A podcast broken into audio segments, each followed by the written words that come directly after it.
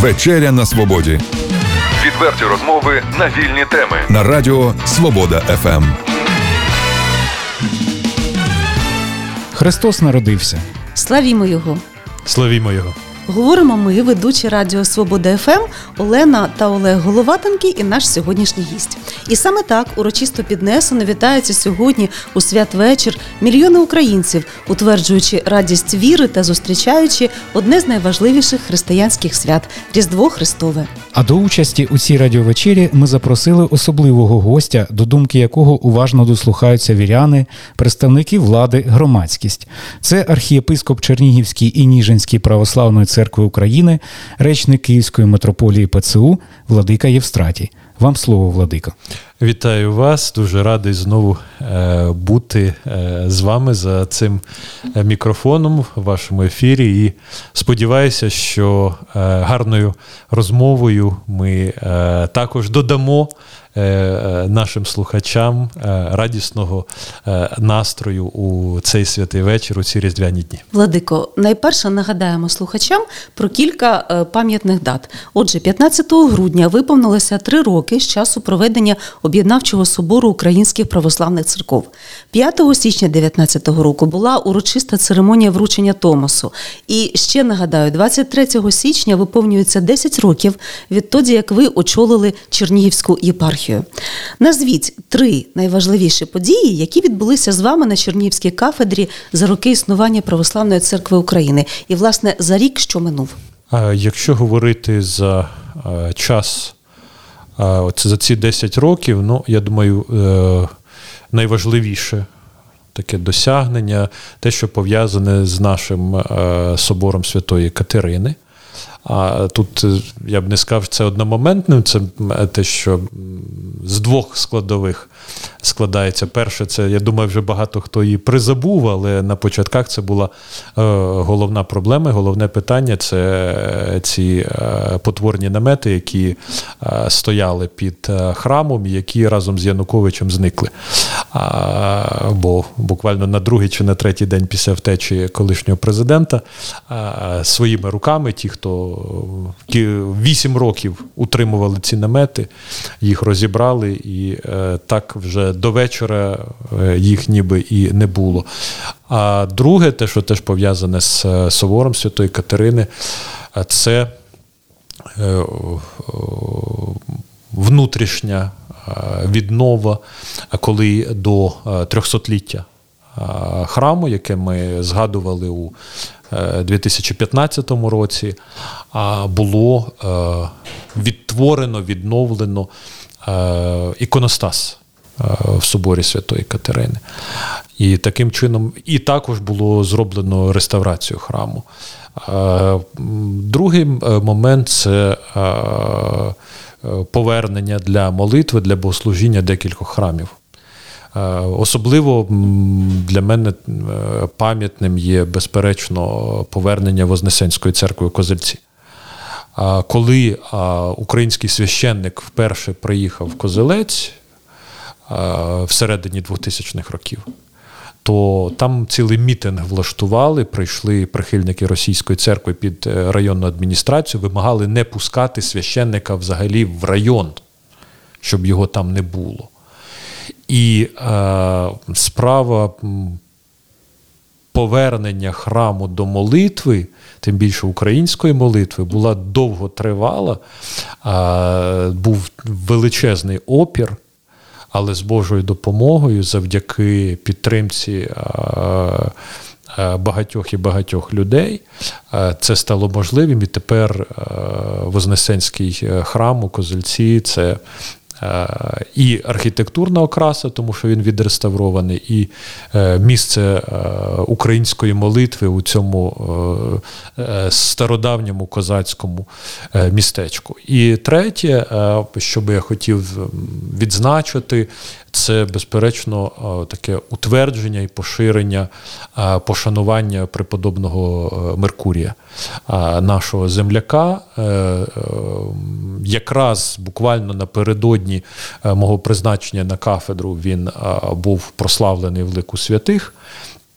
7 грудня 2011 року відбувалася е, відповідна урочистість е, в соборі. Я тоді, як секретар синоду, е, брав участь в богослужінні, зачитував акт про канонізацію.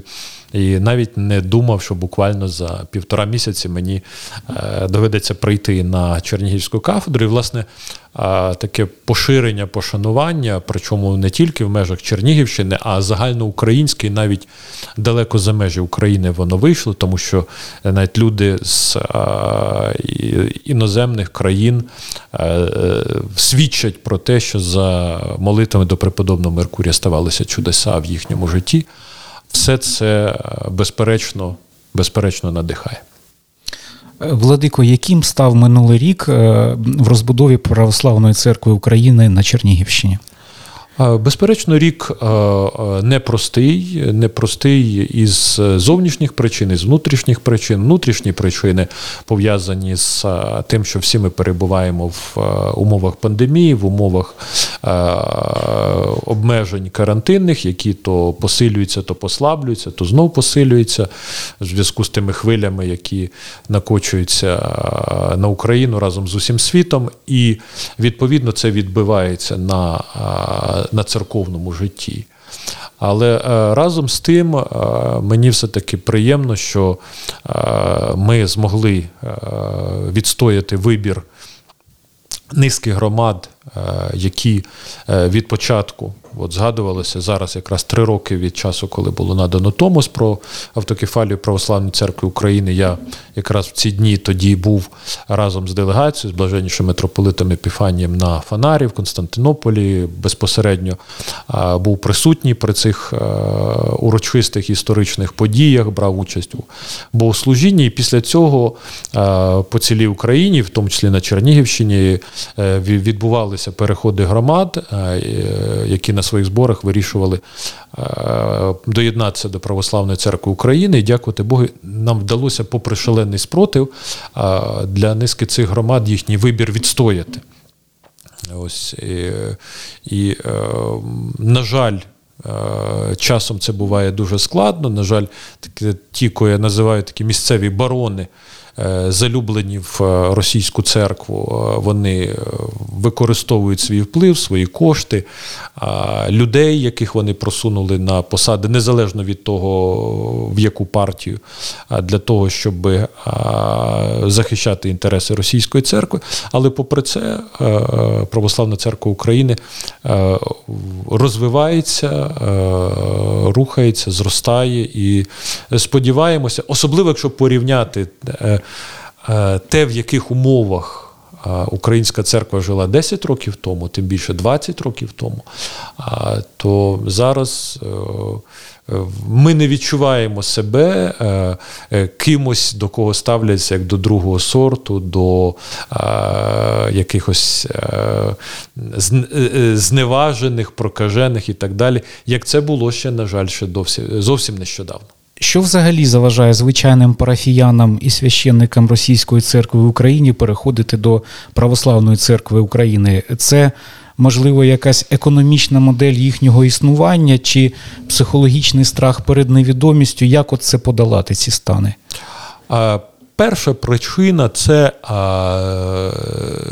невір'я в Україну. Оце така глобальна причина, яка власне є коренем від е, самих початків, тому що ж. Е, Слід нагадати, ми ось е, минулого року відзначали 30 років відновлення незалежності України, і також було 30 років е, собору Української православної церкви в єдності з московським патріархатом на той момент, який відбувався в Києво-Печерській лаврі 1-3 листопада 91-го року, де одноголосно всі делегати, учасники собору, в тому числі серед них, наприклад, нинішній очільник Російської церкви в Україні митрополит Онуфрій, проголосували за автокефалію, за незалежність е, української церкви. Але потім один по одному вони стали відмовлятися, і вже в 92-му році вони стали на бік Москви. А причина була дуже проста. Їм стали наполегливо говорити, що ну ось ви зараз за Україну, але ж це зовсім не, не надовго, там кілька місяців. От зараз тут новий союзний договір підпишуть, Україна знову об'єднається. Ми ж навіки були разом. Це все там тимчасові якісь е, події, все повернеться до того, що було. І ось оце внутрішнє відчуття, що все повернеться, що все буде так, як було 100 років тому, 200 років тому, 300 років тому. Що як ми були навіки разом з Москвою, так і будемо навіки разом з Москвою. Воно їх і спонукає до того, е, щоб чекати. І от вони чекають. І вони думають, ну зараз, е, ну от воно зараз так, але потім, ну, Москва ж така потужна, сильна, вона все одно зробить все, що е, буде знову тут русський руський мір. І оце невір'я щодо України, думка, що це все тимчасове, це все ненадовго, не назавжди, воно спонукає дуже багатьох залишатися в московському патріархаті, з тих, хто там є. Бо дуже багато людей за ці 30 років, особливо за останні 3 роки, переоцінили своє ставлення. І е, я, коли мене запитують, завжди наводжу приклад особисто Петра Порошенка. Попереднього президента, який ще 20 років тому був абсолютно відданим і лояльним прихильником російської церкви. І от він, і, і багато таких, як він, а, особливо з початком війни, вони е, переоцінили значення того, чим є церква, що це не просто свічечку поставити, не просто пасочку посвятити, дитину похрестити.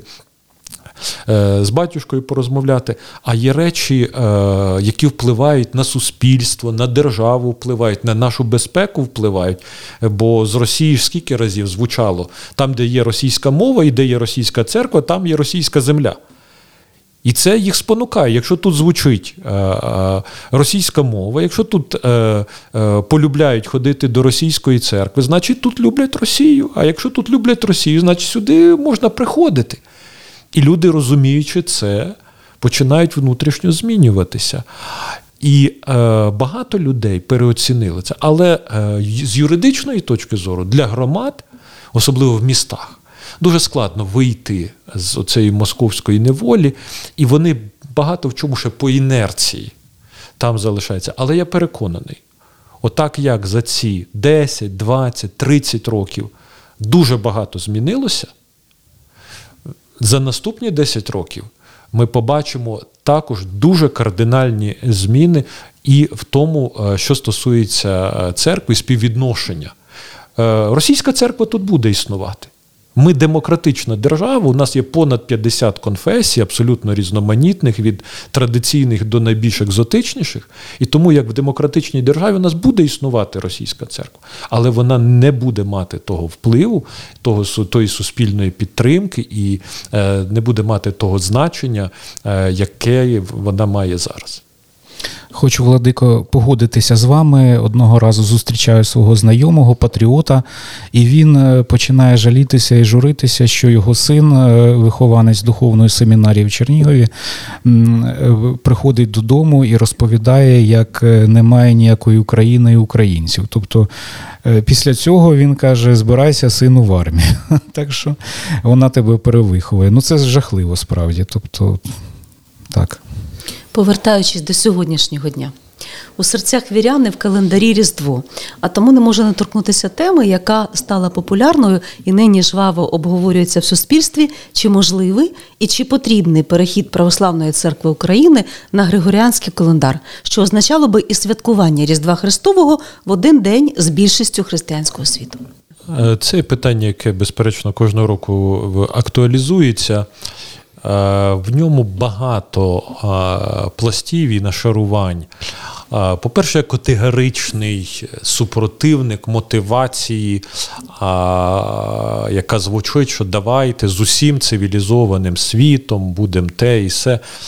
Знаєте, це якась така фетишизація цивілізованого світу.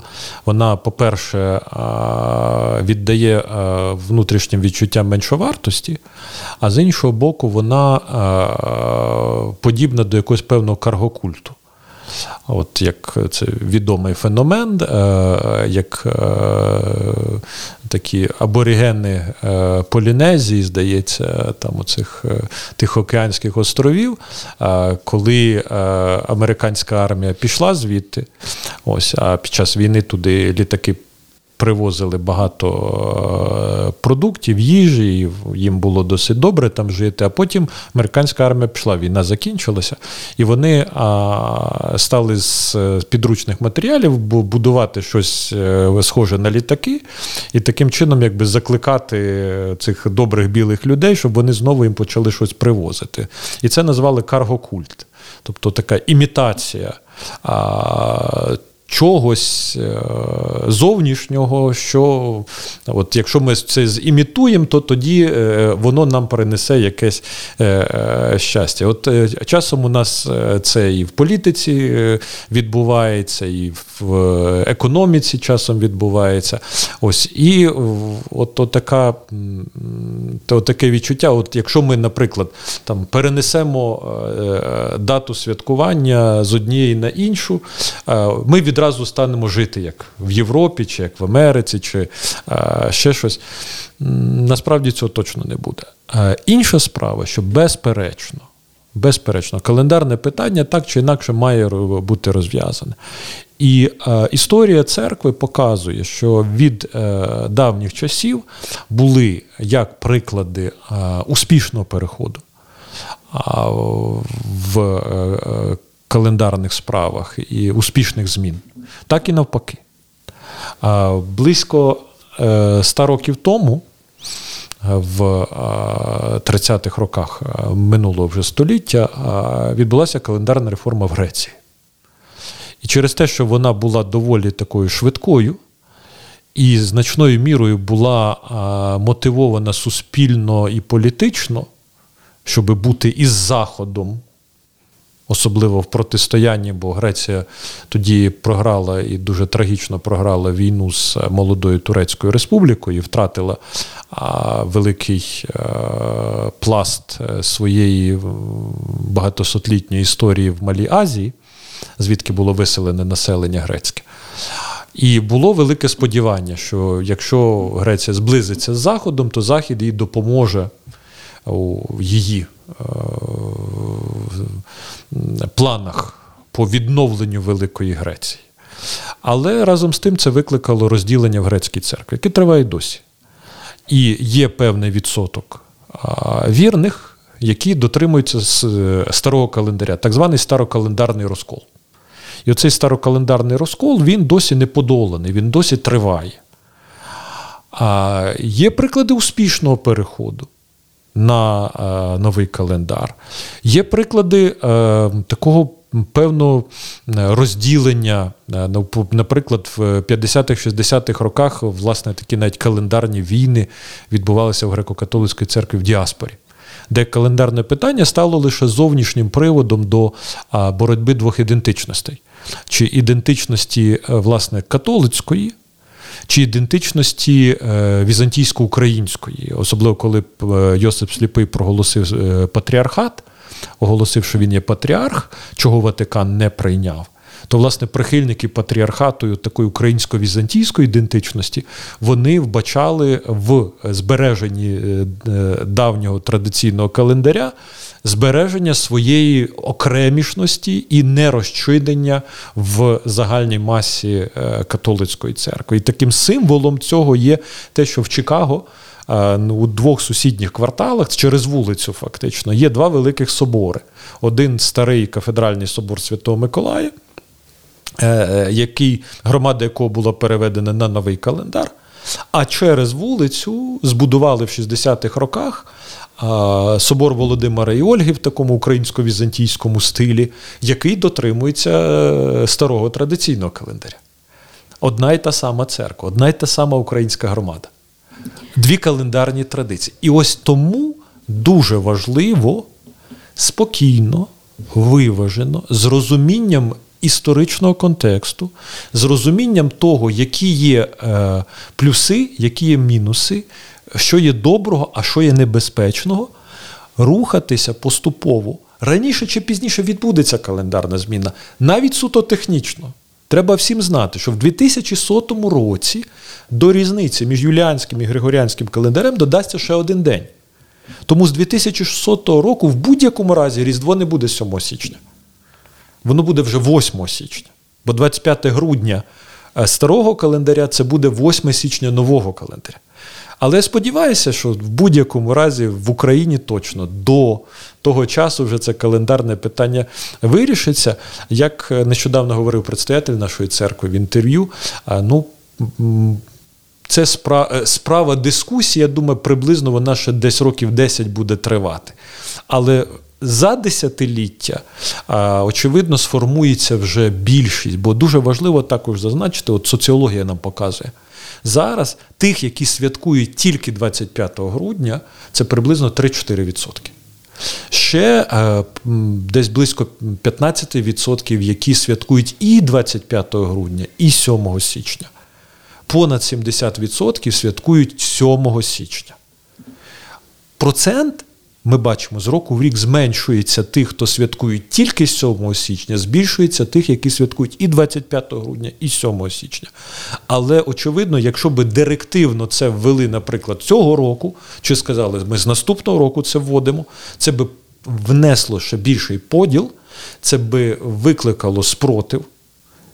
І це е, певною мірою в умовах, коли і так суспільство поділене, і церква, на жаль, ще досі розділена, значною мірою закріпило би позиції московського патріархату, який би точно виступав би за те, що ми за православний календар, ми за нашу традицію і так далі. І використовував те, про що ми перед цим говорили. Бо багато людей по інерції ставляться до московського патріархату як до своєї давньої правильної церкви. Мене хрестили в цій церкві, моя бабуся в цю церкву ходила, то і я в цій церкві маю бути. Вибачте, е, так сталося тому, що ніякої іншої не було, тому що 300 років тому нашу церкву вкрали, Москва вкрала, відібрала. Відібрала е, наше ім'я, нашу свободу, і тому іншого вибору просто не було. Але якщо це було так 300 років, то хіба це треба ще на 300 років продовжувати? Ну, враховуючи українські реалії і те, що зараз ми в стані фактичної неоголошеної війни з Росією, і в тому числі, як скільки ми говорили про активну експансію Московської церкви, і зараз оці стосунки, прихильники швидкого переходу якраз наголошують на тому, що от цей швидкий перехід він допоможе ну, власне відійти швидше від Москви, геть від Москви, в тому числі і в церковному плані. Е, Переконаний, що це е, лише такі рожеві мрії, які насправді не реалізуються. Знаєте, е, свого часу певною мірою такі думки спонукали і рішення наприкінці 17 століття, наприкінці 16 століття спонукали думки щодо унії з е, католицькою церквою. І теж вважалося, що ось е, так як ми живемо в одній державі польсько-литовській, так як є Велика Західна церква, а Східна церква перебуває в занепаді через те, що більша частина помісних церков взагалі під е, ісламською владою перебуває, Московія в такому напівдикому стані живе, то можливо нам краще долучитися от до цивілізованого світу, е, стати єдиними з е, католицькою церквою і е, в цьому напрямку рухатися. Унія відбулася, але вона розділила Україну. Історично розділила. І вже е, абсолютно е, неважливо, е, яке є ставлення за великим рахунком є зараз, тому що пройшов історичний шлях, і православна церква пройшла свій шлях за 400 років, і Українська греко-католицька церква пройшла свій шлях за 400 років. Але та ідея, яка рухала тоді прихильниками е, Берестейської унії, вона не зреалізувалася. Ні церква українська не з'єдналася, а навпаки, розділилася, і це розділення триває. Ні українська нація не з'єдналася, а навпаки, розділилася, і сталося, сталася боротьба Руси з Руссю. І на моє глибоке переконання, одним з факторів а, того, що в 1654 році Богдан Хмельницький став шукати союзу з Москвою, як з одновірною державою, було також при, е, спричинено в тому числі з тим, що шукали а кого союзника, як би захиститися е, е, від розчинення. Від полонізації, від латинізації, багатьох інших речей, які, на жаль, тоді були, і ми про це знаємо, що викликало власне і козацьке повстання, і війну Богдана Хмельницького. І тому зараз, якщо робити якийсь різкий рух, казати геть від Москви, то треба е, не тільки самим думати про те, от ви залежні від Москви ментально? Я залежний? Однодумці наші залежні? Ні, не залежні. Але треба думати про ціле суспільство. Якщо ми не хочемо, щоб суспільство розірвалося, якщо ми хочемо, щоб ті, які не визначилися, ті, які ще не розуміють, залишилися єдиним українським суспільством, то тоді треба е, е, не різким рухом це робити, а робити це поступово. Зрушувати поступово е, природним чином, щоб люди внутрішньо переконалися, що це необхідно. І коли люди внутрішньо переконаються, що це необхідно, що це життєво потрібно, то тоді ми і цілісність збережемо, і мети досягнемо. А так можна, знаєте, сказати: ми користуємося слов'янською абеткою, викинемо слов'янську абетку, віддамо все це Москві, перейдемо на латиницю. Е, Путін поставив пам'ятник князю Володимиру е, в Москві і привласнює собі е, ім'я і образ цієї великої постаті. То давайте скинемо Володимира, бо це імперський символ, і побудований, до речі, за часів Російської імперії, як і Володимирський собор в Києві. Давайте все це відкинемо, а будемо шанувати щось своє, що з Москвою ніяк не пов'язане. Якщо ми Москві все віддамо.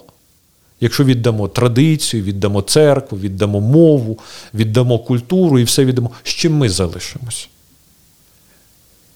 Нам потрібно відчувати, е, хто ми є. Ні мовна традиція, ні календарна традиція, ні інші. Це не є чуже, це не є привнесене. Не, не, не московити нам привезли е, абетку, чи календар, чи нашу історію. Це все наше. Те, що вони це вкрали багато в чому і привластили собі, то це не означає, що нам треба вже геть від всього відмовитися і сказати, то ну, забирайте собі, нам це не. Вони з задоволенням заберуть.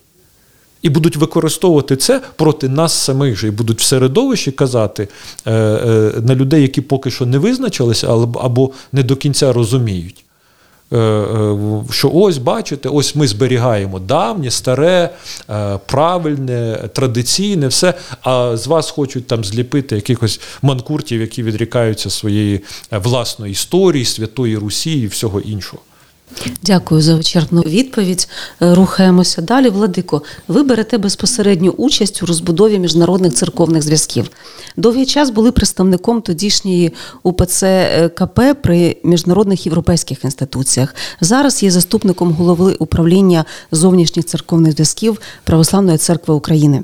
Як ви характеризуєте взаємовідносини Православної церкви України з діаспорами, зокрема у США? До речі, свого часу був навіть поголос, що саме Євстратій готовий був поїхати єпископом до Америки, адже ви визнаний церковний діяч, до всього чудово володієте англійською. Е, Питання української діаспори залишається складним питанням, безперечно, тому що, е, як відомо, е, однією з умов. Визначених Томосом для Православної церкви України є те, що її юрисдикція обмежується межами української держави. І поза межами Української держави Православна церква України е, е, не може засновувати своїх е, парафій, своїх церковних структур.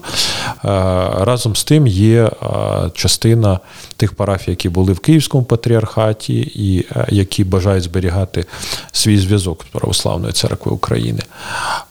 Є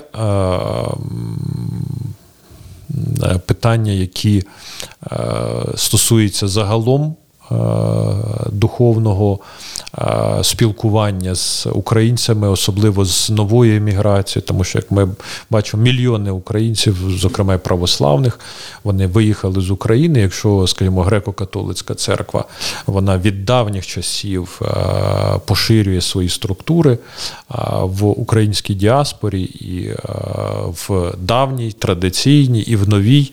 Е, е, яка сформувалася за буквально останні е, десятиліття, два десятиліття, то для православних українців це питання залишається складним. І ми знаходимося в такому стані діалогу з Вселенським патріархатом для того, щоб успішно розв'язати це питання. А поки що остаточно якоїсь формули чи відповіді не знайдено. Ті громади, які бажали виконати умови Томосу, вони їх виконали, вони доєдналися, і таких є досить багато, особливо в Європі, до структур Вселенського патріархату і зберігаючи свою українську ідентичність, перебувають під е, духовною опікою відповідних архіреїв Вселенського патріархату. А ті, які не бажали цього зробити, вони також залишаються в стані такого е, діалогу щодо свого майбутнього. Але я переконаний, що в будь-якому разі. Так само, як ми довго йшли до е, питання розв'язання питання про статус автокефалії для Православної церкви України, і, врешті-решт, воно розв'язалося. Хоча багато хто не вірив, що це буде можливо. Так само ми е, з Вселенським патріархатом знайдемо ту спільну формулу, яка дозволить найкраще дотримуватися українцям в діаспорі і канонічних норм, і, і правил, і разом з тим зберігати а, свою українську ідентичність і підтримувати духовні зв'язки з Україною, так само, як а, і інші діаспори а, шукають того, щоб Е, е, мати е, духовне спілкування із своїми одновірцями на батьківщині. Що стосується безпосередньо служіння в Америці, ну знаєте, я про себе часом навіть колекціоную чутки, які інколи бувають взаємовиключними, коли одночасно поширюються абсолютно протилежні думки і твердження. Для публічної особи цього не уникнути. Ось а ніяких і ніколи е, планів. Ні я особисто, ні що хтось щодо мене, щодо того, щоб е, звершувати служіння поза межами України, не було, е, нема, і я цього в майбутньому абсолютно не прогнозую. Бо наскільки я розумію, моя праця потрібна значно більше тут, ніж за кордоном. До речі, а є така інформація, скільки архієреїв Православної церкви України володіють іноземними мовами? Я, чесно кажучи, не підраховував. Е, не підраховую, не запитував. Ну, я ну, є, безперечно. Е, я пишаюся тим, що е, наш предстоятель колись в інтерв'ю на початках, до речі, майже три роки, ну, вже три роки тому, в інтерв'ю сказав, що він грецькою мовою володіє значно краще, ніж російською. Тому що російська мова для нього абсолютно іноземна. Він народився, зростав на Буковині. Е, навчався українською мовою і вже як студент формувався в умовах незалежної України. Ось, е, А так, навчаючись в Греції, він досконало опанував грецьку мову, а російська мова для нього це власне така Е, певною мірою іноземна і маловживана мова. Ось е, і це теж, до речі, дуже допомагає в спілкуванні, коли наш предстоятель може безпосередньо з славами помісних церков спілкуватися з грецькою мовою, не потребуючи перекладача. Питання на продовження теми міжнародних зв'язків. На вашу думку, коли врешті Грузинська церква визнає ПЦУ? Це е, це є таке навіть не тільки конкретно грузинська церква, але це стосується інших помісних церков.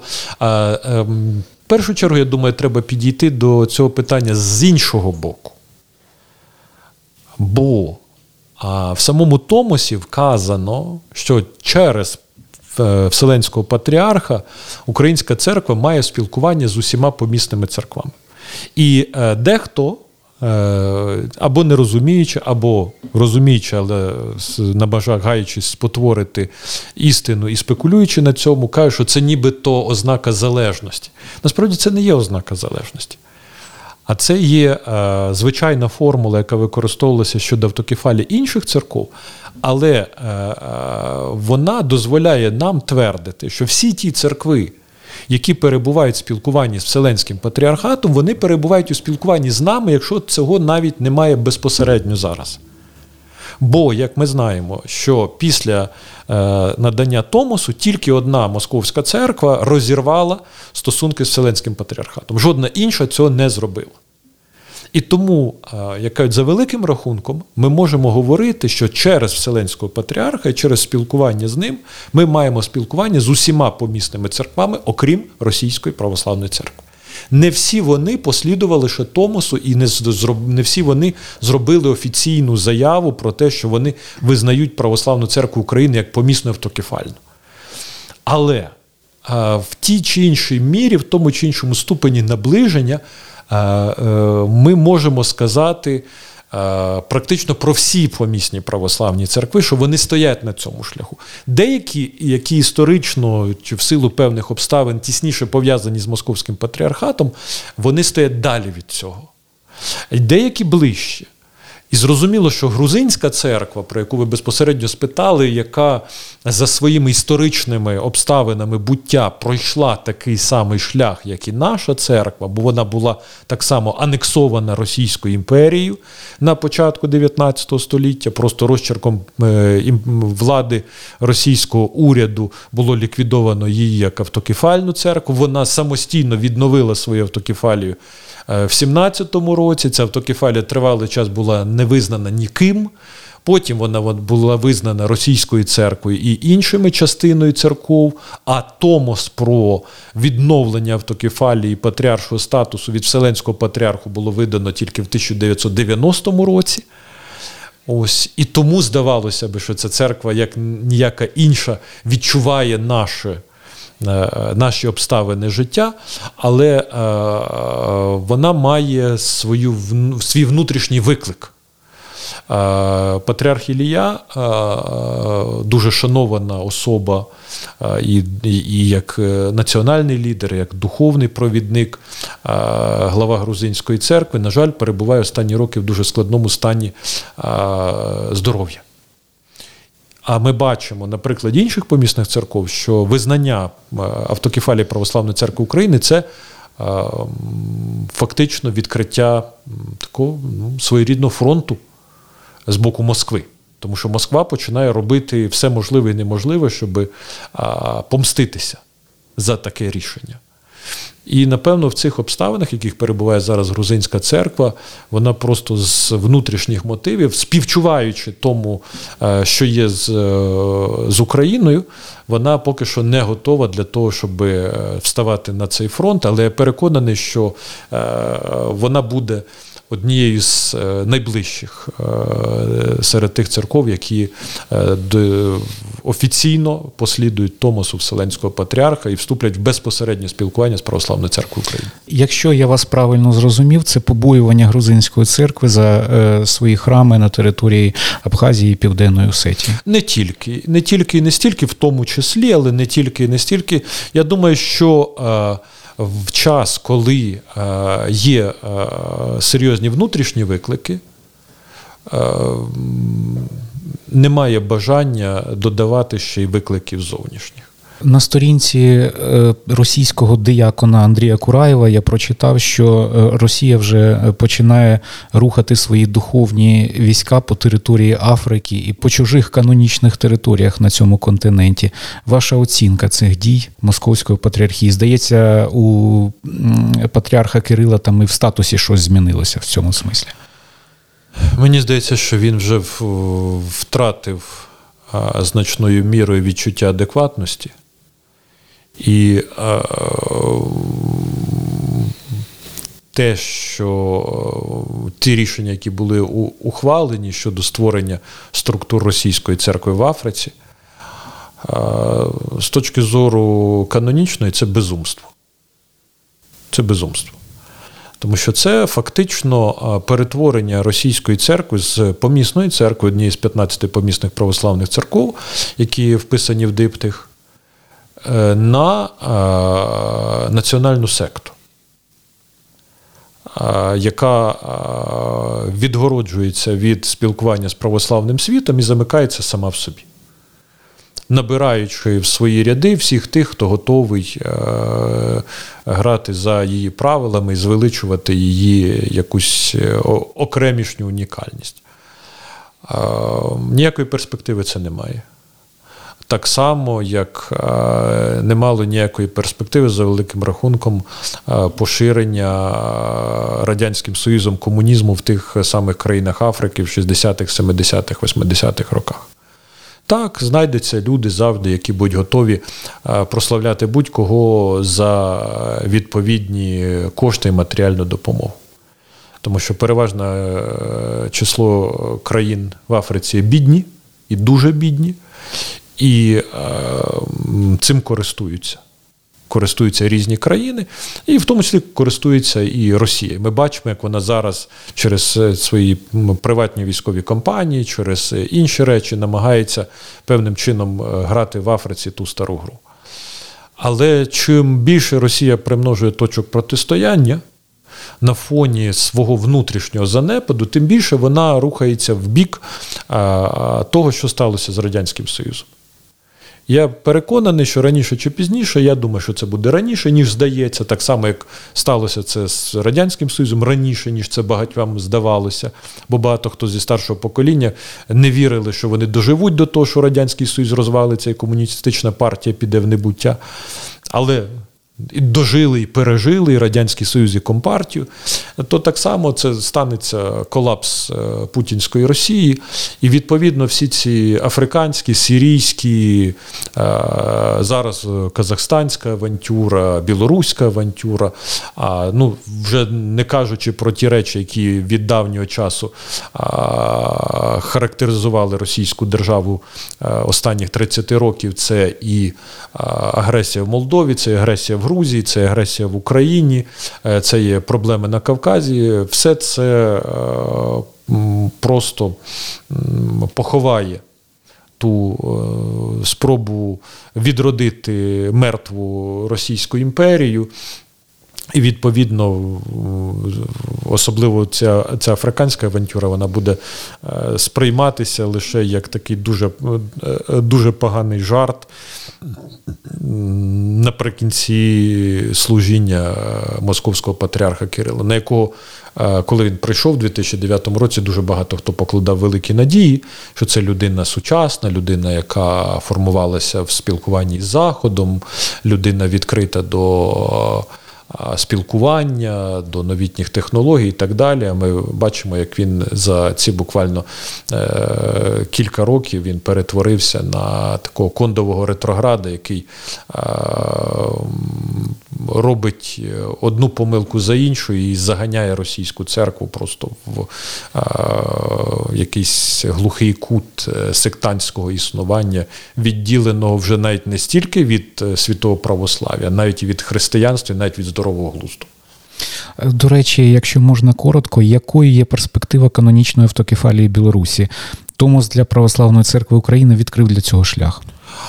Навіть не стільки Томос для Православної церкви України, скільки те рішення, яке передувало Томосу в жовтні 2018 року, було відкликано лист е, патріарха Діонісія IV і всі зобов'язання, які існували за цим листом щодо Київської митрополії.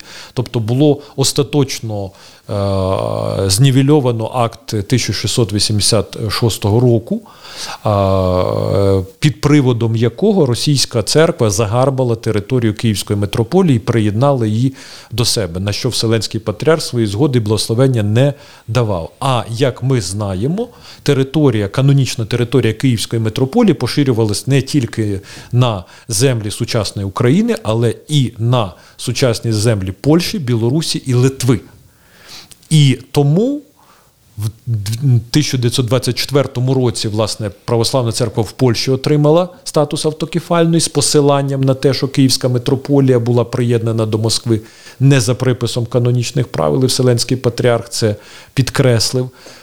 Відбулося три роки тому надання Томосу для православної церкви України, і я думаю, що раніше чи пізніше і православні в Білорусі, і православні в Литві будуть незалежні від Москви, і від них буде е, від їхнього рішення, від їхньої волі е, буде е, залежати те, в якому статусі е, як церква вони будуть. Безперечно, що для білоруської церкви православної е, є ця можливість, але так само як це залежало від нас, від України, від української церкви, від української держави, так само це буде залежати від них. Чи можна поставити вам незручне запитання? Можливо, навіть Я звик е, до незручних е, запитань. Ви сказали, що я речник Православної церкви України. Е, Одне, один із викликів е, це якраз е, коли люблять ставити незручні питання. скажіть, як ви ставитеся до встановлення величезних минор релігійних символів юдаїзму у всіх обласних центрах України е, по рознарядці? Що це за новина така, коли адміністративним чином символи юдаїзму встановлюють в центрі українських міст? Тут я навіть не буду стільки посилатися на свою власну думку, скільки на те, що я читав з цього приводу в юдейських джерелах. Тому що насправді е, ця е, практика є доволі новою, і вона а, пов'язана з одним із напрямків а, в а, юдаїзмі. Е, Це е, хасидський рух Хабад Любавич. Тому що е, юдаїзм, так само, як, наприклад, християнство чи іслам, це є дуже е, е, е, е, широка палітра е, конфесійна. Тобто в середовищі юдаїзму є також розподілення, є умовно.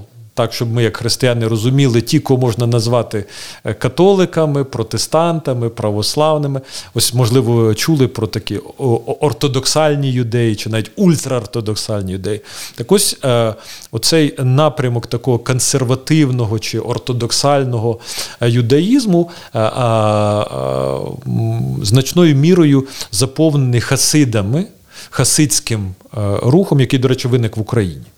Але і в хасидському русі немає якоїсь е, усталеної одноманітності, а є теж різні напрямки, е, які пов'язані з е, різними лініями равінів.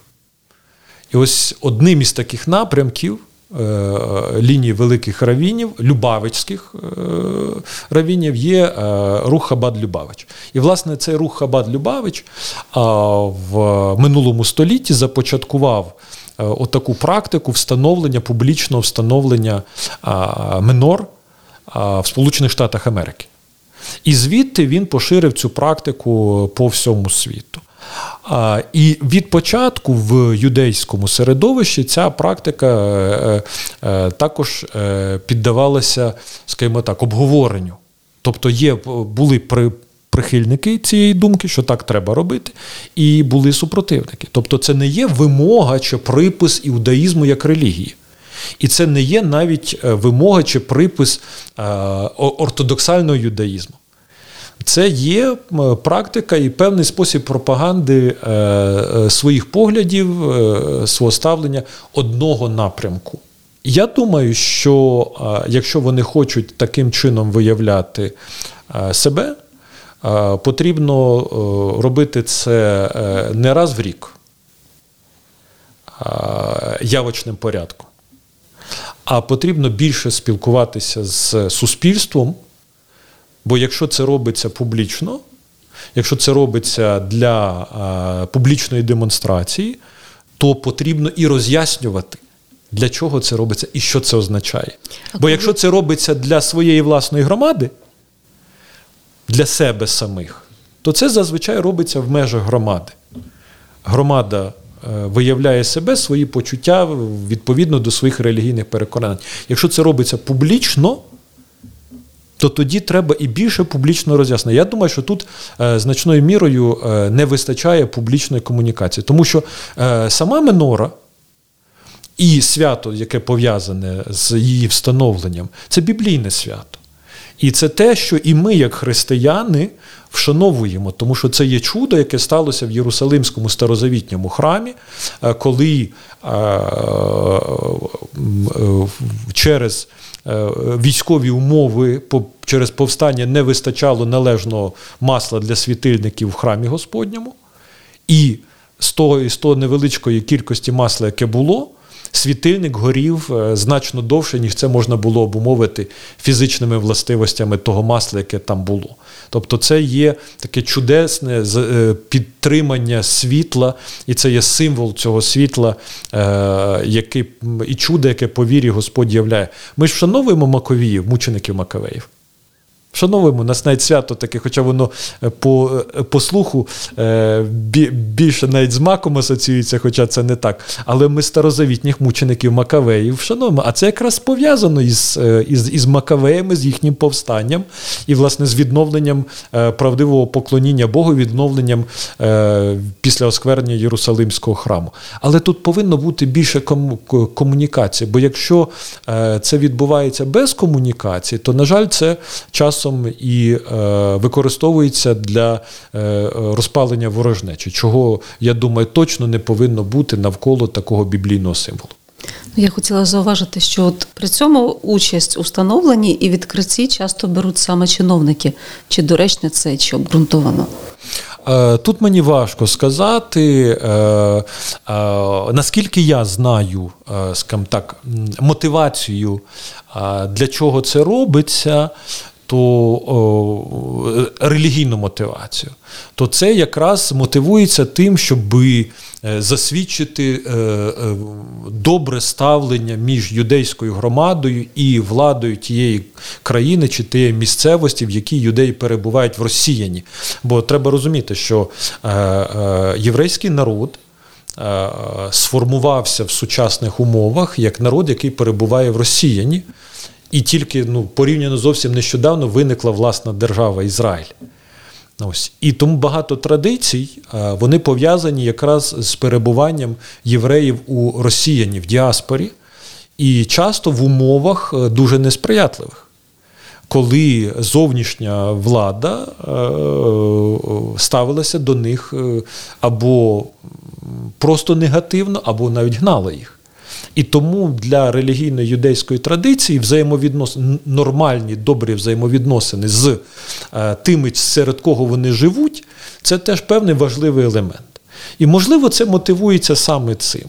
Але зовні це знову ж таки не до кінця прокомуніковано. І не до кінця пояснено людям, чому так відбувається. І тому це може сприйматися суспільством е, не з тою мотивацією, з якою це власне робиться. І тому е, мені здається, тут для ініціаторів, для релігійних громад, які це роблять, мало би бути поле для більшої комунікації, більшого роз'яснення, щоб на цьому ґрунті не виникало е, суперечностей, щоб власне ці речі сприймалися е, так, як вони е, походять з біблійної основи, яка є для нас спільною для всіх. Е, Яким є ваше ставлення до того, що окремі представники силових органів України досі підтримують неканонічні утворення Московської патріархії на канонічній території Православної церкви України? Е, Знаєте, я тут би поширив більше от з досвіду е, 30 років е, буття вже і мого власного життя в церкві е, активного і буття незалежно е, української церкви, е, я переконався, що це є певний маркер. Для політиків, для чиновників, для суспільних діячів. Якщо людина особисто протидіє православній українській церкві незалежній і публічно переконано в цей же час підтримує російську церкву, то до якої партії вона не належала чи яку посаду б не обіймала, раніше чи пізніше виявляється власне її така внутрішня проросійська налаштованість. Чим би вона зовнішньо не мотивувала це? Бо є ті, які скажімо, є парафіянами московського патріархату а в силу тих чи інших особистих обставин, але які не використовують свою владу чи положення для того, щоби задовільняти е, політичні і е, інші інтереси російської церкви тут в Україні. Є такі, я з такими теж е, стикався. І тут ми повинні розуміти, що ми, як демократична держава, як демократичне суспільство, повинні навіть те, з чим ми внутрішньо не згідні. Повинні дозволяти цьому бути, бо ми не можемо всіх зробити однаково. Ми не ми не повинні, борючись з російським драконом, перетворитися на дракона українського.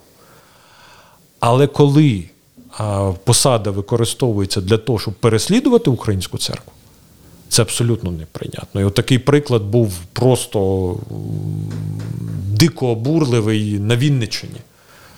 Коли місцевий генерал поліції, очільник е, обласного управління, використовував свою владу для того, щоб переслідувати громади, переслідувати чиновників за те, що вони виявляють своє бажання бути в українській церкві. І це абсолютно було обурливе. І дякувати Богові, що, врешті-решт, е, цього генерала з посади е, звільнили. Такого не повинно бути. Е, прокоментуйте, будь ласка, ухвалений закон про капеланство. Чи є там зачіпки для того, щоб у військо повернулися священники Московського патріархату? Власне, ухвалення закону про капеланство було певним компромісом, тому що Близько 20 років взагалі тривав цей процес. Близько 20, е, якщо не більше, було законопроєктів за цей час.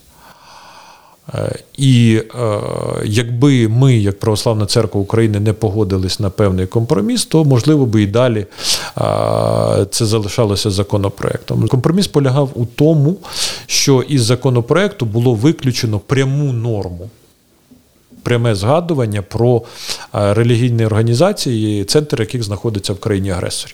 Але ми погодилися чому? Ми погодилися не тому, що ми, скажімо, вважаємо, що церква, як центр якої є в країні агресорі, повинна бути допущена до українського війська. Ми з цим не згідні абсолютно. Але ми погодилися тому, що існує інший закон. Е, з грудня 2018 року, підписаний президентом, який вступив в дію,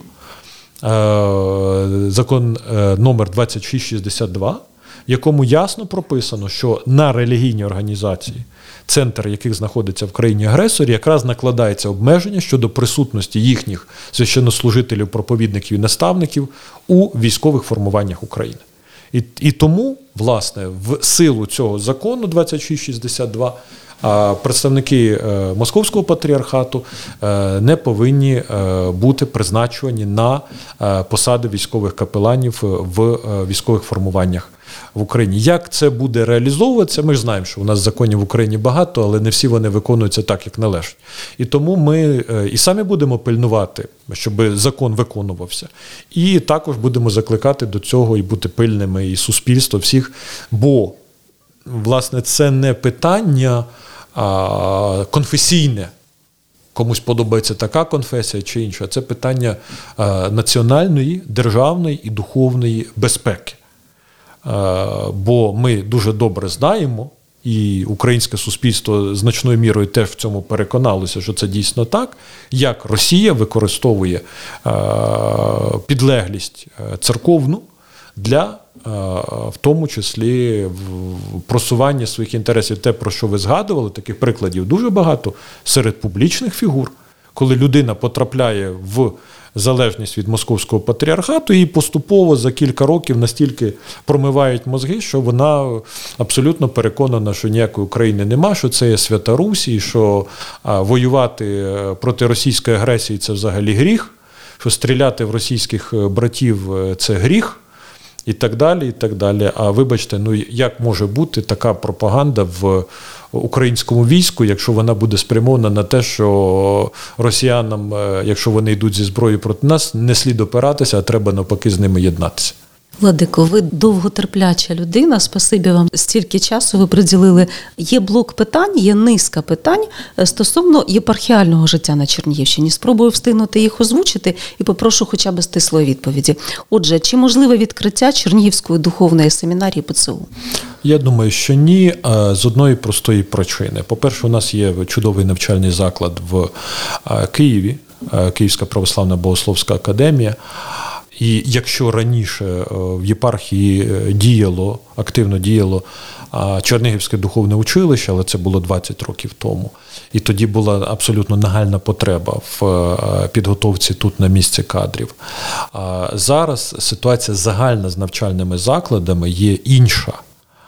Значно зменшилася кількість абітурієнтів. І тому особливо важлива вже не кількість навчальних місць, а якість навчального процесу. Київська православна богословська академія абсолютно е, може забезпечити е, якісний навчальний процес. Це визнаний духовний навчальний заклад, е, визнаний державою, який вже має понад 30 років новітньої історії. І тому всі ті, хто хочуть отримати духовну освіту з Чернігівщини, моя рекомендація звертатися саме до Київської православної богословської академії, де власне я і залишаюсь також професором е, від 2001 року. е, Продовжую викладацьку працю там. Якою ви бачите подальшу долю Борисоглібського собору у Чернігові? Чи звучить ідея повернути його до числа діючих храмів Православної церкви України? Я думаю, що е, не так багато в Чернігові, зокрема в нашій аудиторії, знають, що власне Борисоглібський собор є історичною кафедрою, не Спаський і тим більше не Троїцький. А саме Борисоглібський собор був історичною кафедрою чернігівських архієреїв. Я думаю, що раніше чи пізніше в тій чи іншій формі питання про можливість звершення богослужінь, можливо, по тій моделі, яка є для собору Святої Софії в Києві, тобто з якоїсь особливої нагоди один чи декілька разів на рік, раніше чи пізніше мала би бути поставлена, тому що в храмі повинна звучати молитва. А в нинішніх умовах, коли церква розділена, очевидно, що якщо ми зараз поставимо це питання, це викличе е, спротив і навіть буде використано е, фактор московського патріархату для того, щоб це заблокувати. Але думаю, коли розв'яжеться питання, зокрема з московським патріархатом, я думаю, що і питання можливості молитви. Е, Хоча б, наприклад, в День пам'яті е, святителя Феодосія Чернігівського, бо це його кафедра, е, його місце служіння, можливо, буде і поставлене, і вирішене. Ще про один храм хочу спитати. Церква у Батурині, це усипальниця гетьмана Розумовського, яку орендує у державу Московський патріархат за одну гривню. Чи можливий перехід цієї церковної громади до ПЦУ? Е, Можливий перехід, як і будь-якої церковної громади до Православної церкви України відповідно до закону України про свободу совісті релігійні організації, є належний механізм, якщо громада вирішує шляхом голосування дві третини голосів про те, що вона хоче змінити юрисдикцію, це, це абсолютно можливо. А з історичної точки зору, з моральної точки зору, ну мені здається е, дещо дивним, якщо не сказати нонсенсом, коли в місці, де е, упокоєні земні рештки останнього українського гетьмана давнього часу, а, Розумовського, панує е, московський патріархат в місті, яке е, пов'язане з е, драмою гетьмана Івана Мазепи, якого ми шануємо, а російська церква досі проклинає нафематство і панує московський патріархат. Це, це доволі дивно. Які стосунки е, єпархії ПЦУ з лідерами найбільших територіальних громад області, зокрема Чернігова, Ніжина, Козельця? В- В різних місцях по-різному. Я би сказав, що не- е, е, чим далі від Чернігова, тим е, е, стосунки бувають більш складними, але не завжди. От, наприклад, якщо говорити про той самий Батурин чи Бахмач, е, тут е, стосунки значно кращі, ніж все. А одним із найбільш е, за великим рахунком проблемних е, від, від самого початку.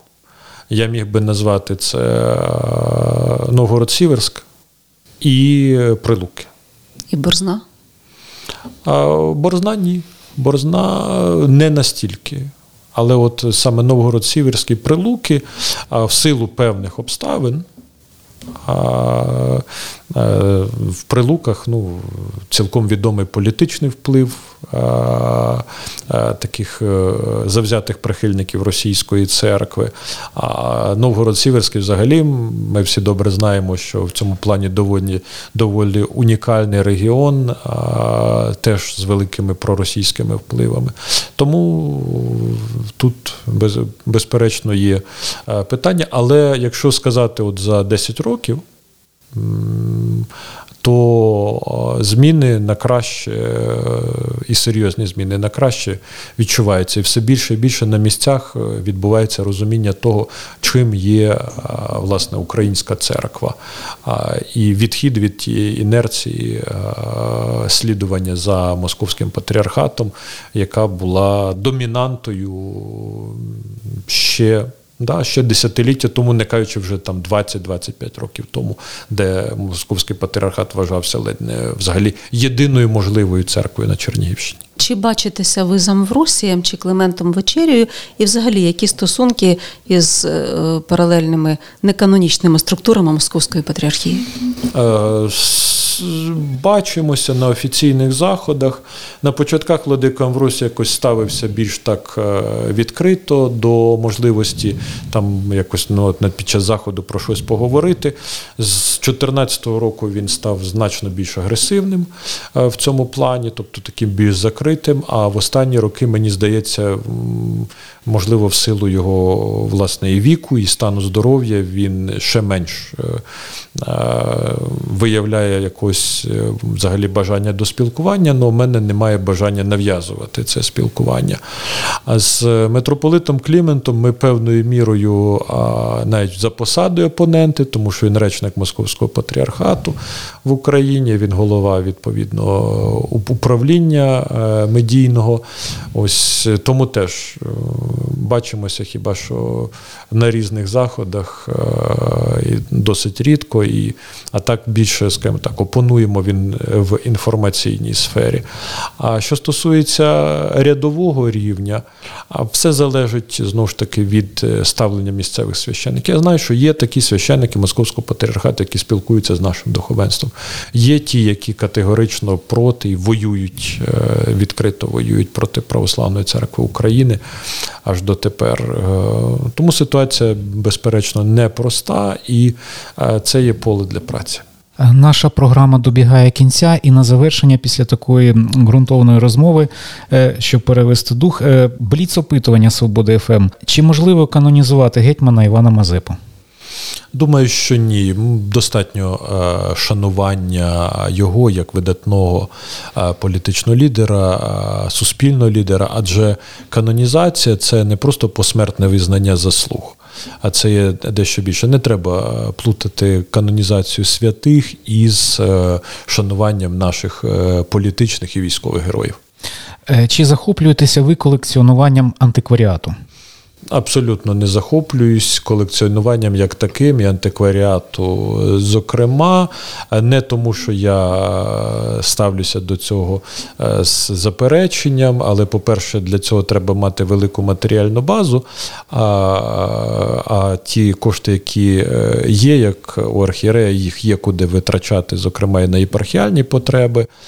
А е, з іншого боку, я думаю, є люди, які мають значно більше фахових знань для того, щоб і зберігати, і колекціонувати, і поширювати. Зокрема, от я в Києві знаю Олексія Шереметєва, який багато років цим займається, і, власне, от у нього є і професійний досвід, і знання, і вміння. Я думаю, що Такі люди повинні цим займатися, які вміють це і зібрати, і представити це е, на загальний огляд. Для цього повинно бути покликання. Які останні книжки читали і скільки книжок маєте у власній бібліотеці? Книжок я е, е, маю е, досить багато.